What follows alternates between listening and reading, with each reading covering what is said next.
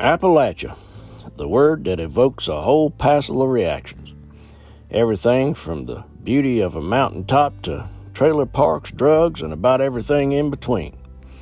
The Appalachian Mountains are indeed the oldest mountains in the world. They once towered 30,000 feet into the air.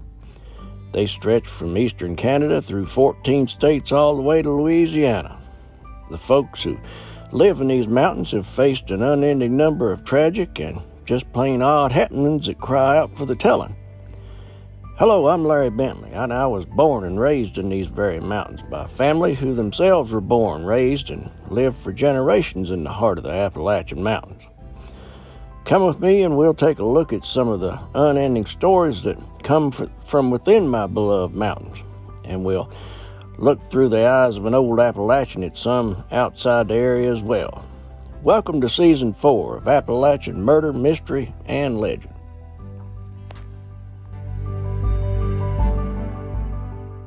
Mom deserves the best, and there's no better place to shop for Mother's Day than Whole Foods Market. They're your destination for unbeatable savings, from premium gifts to show-stopping flowers and irresistible desserts. Start by saving 33% with Prime on all body care and candles. Then get a 15-stem bunch of tulips for just $9.99 each with Prime. Round out Mom's menu with festive rosé, irresistible berry chantilly cake, and more special treats. Come celebrate Mother's Day at Whole Foods Market.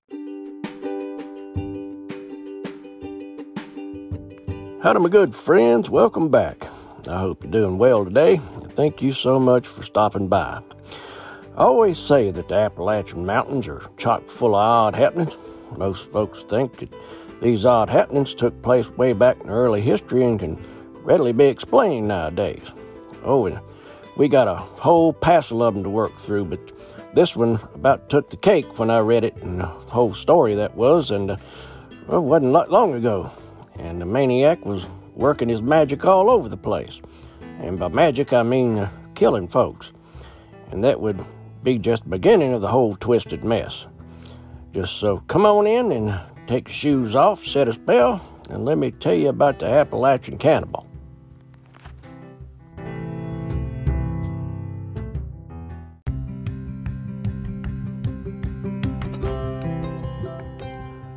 Folks, Joe Metheny had always been a rough individual. He had a rough childhood filled to the top, smashed down, shooken, and running over with neglect, uh, among other things. From an absent alcoholic father to a mother forced to work extra shifts to support her six children. Uh, they lived in Essex, Maryland, which is near Baltimore, by the way.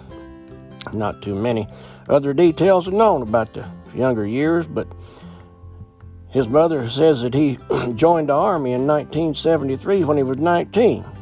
That's when she lost touch. And so seems that once Joe left, he didn't look back. After he got out of the Army, he went to work at, at lumber yards and as a truck driver.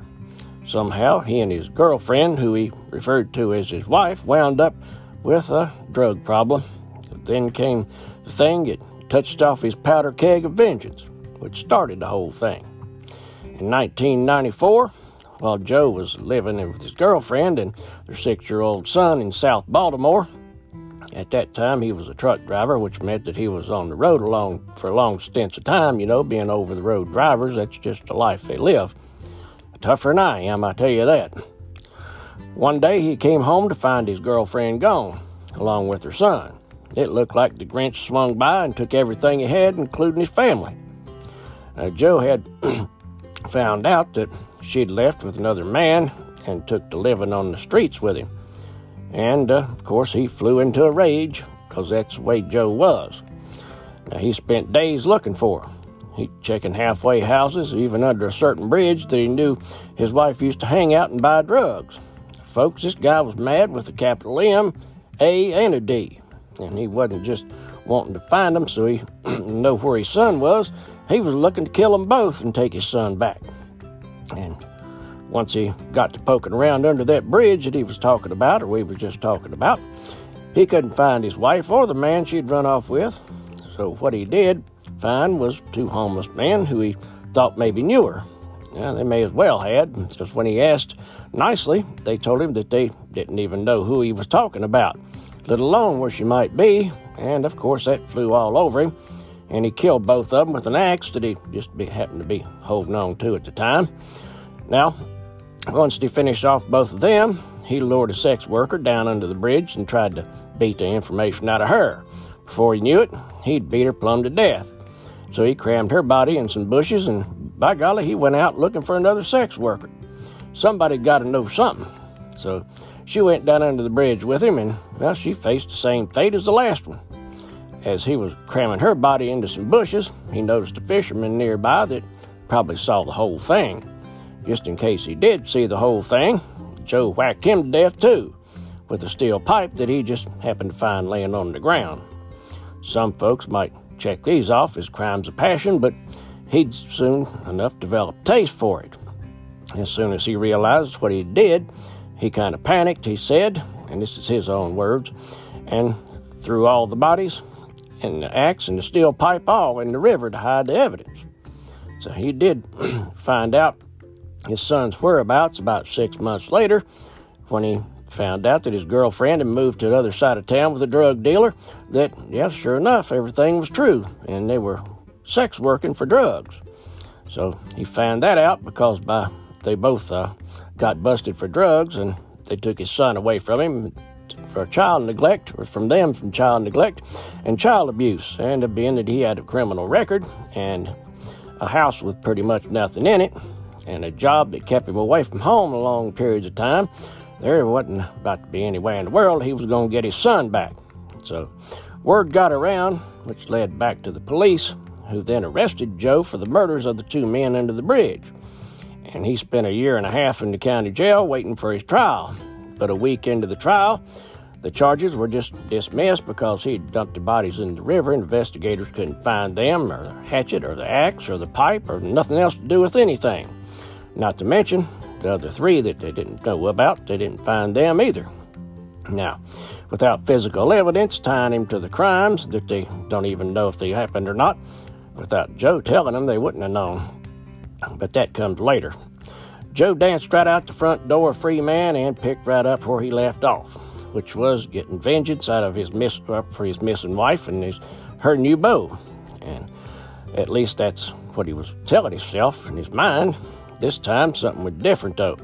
He spent a year and a half in jail, you know, waiting for trial, so while many of us who might mess up and wind up in the pokey would probably straighten ourselves up and after dodging a bullet like that, not Joe. Jail time had clearly done squat to slow him down. You know, shortly after being released, he went straight back to work and murdered two more sex workers when they failed to provide him with the information about his missing girlfriend. Apparently, she'd been released on bond from the drug charges and disappeared, and Joe was still all about putting an end to her. This time, he had a better idea for getting rid of the bodies, though. The idea that would give him his nickname, Sloppy Joe. Instead of chunking them in the river and stand there laughing while the water sucked them down like normal, abnormal human serial killer would do, Joe dragged the bodies home there he field dressed, butchered, and stored the meatiest parts of them in Tupperware containers. What didn't fit in his freezer, he buried a lot out the truck lot that was owned by the pallet company that he worked for.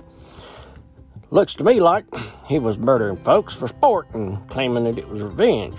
But I reckon that's just me. I'm not a psychologist, although I don't mind throwing my two cents in when I get the chance one of these monsters. Folks, it's going to get real ugly. I'll be right back. You're listening to Appalachian Murder Mystery and Legend with Larry Bentley.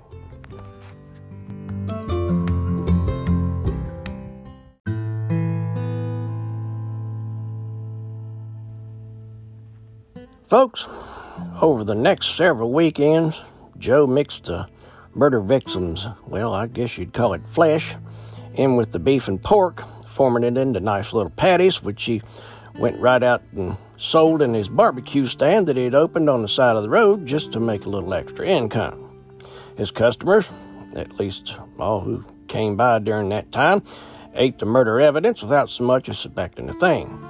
Whenever he needed more of what I'd refer to as his special meat, or what he'd refer to as his special meat, not me.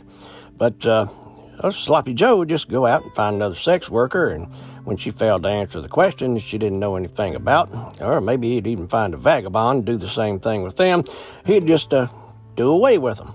I reckon in his mind he was getting vengeance for his girlfriend somehow, or from his girlfriend, I reckon. I don't know what sense that makes. It certainly doesn't to me, but of course, I don't believe that for a minute, you know. I had to give somebody some kind of a reason to run with it, or you know, as good as he could, I guess, good as he could come up with. Uh, He'd later say nobody complained about the meat tasting funny. In fact, not one of them noticed that his burgers had a little something extra in them, he said.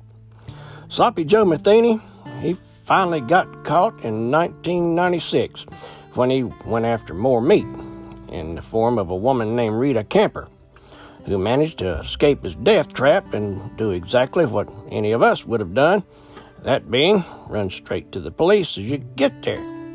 When the police arrested Sloppy Joe for the assault in December of 1996, they expected him to put up a fight.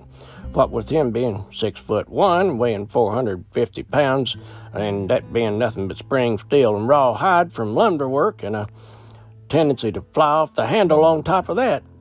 At the very least, they expected some kind of resistance, but uh, he was waiting by the gate of the lumber yard smoking a cigarette and went right with them peacefully as a kitten which made them wonder just what in the hell was up. At least it would me. Of course, they wanted to have a nice sit down with him, and he was more than happy to have a chat. During his nice little back and forth with the officers, he willingly offered up a confession about that about knocked their hats in the creek. He gave details about each of his murders, even mentioning the murder of the fisherman from several years before. According to his confession, he killed at least ten people, five of which had been sold as meat and hamburgers in his barbecue stand.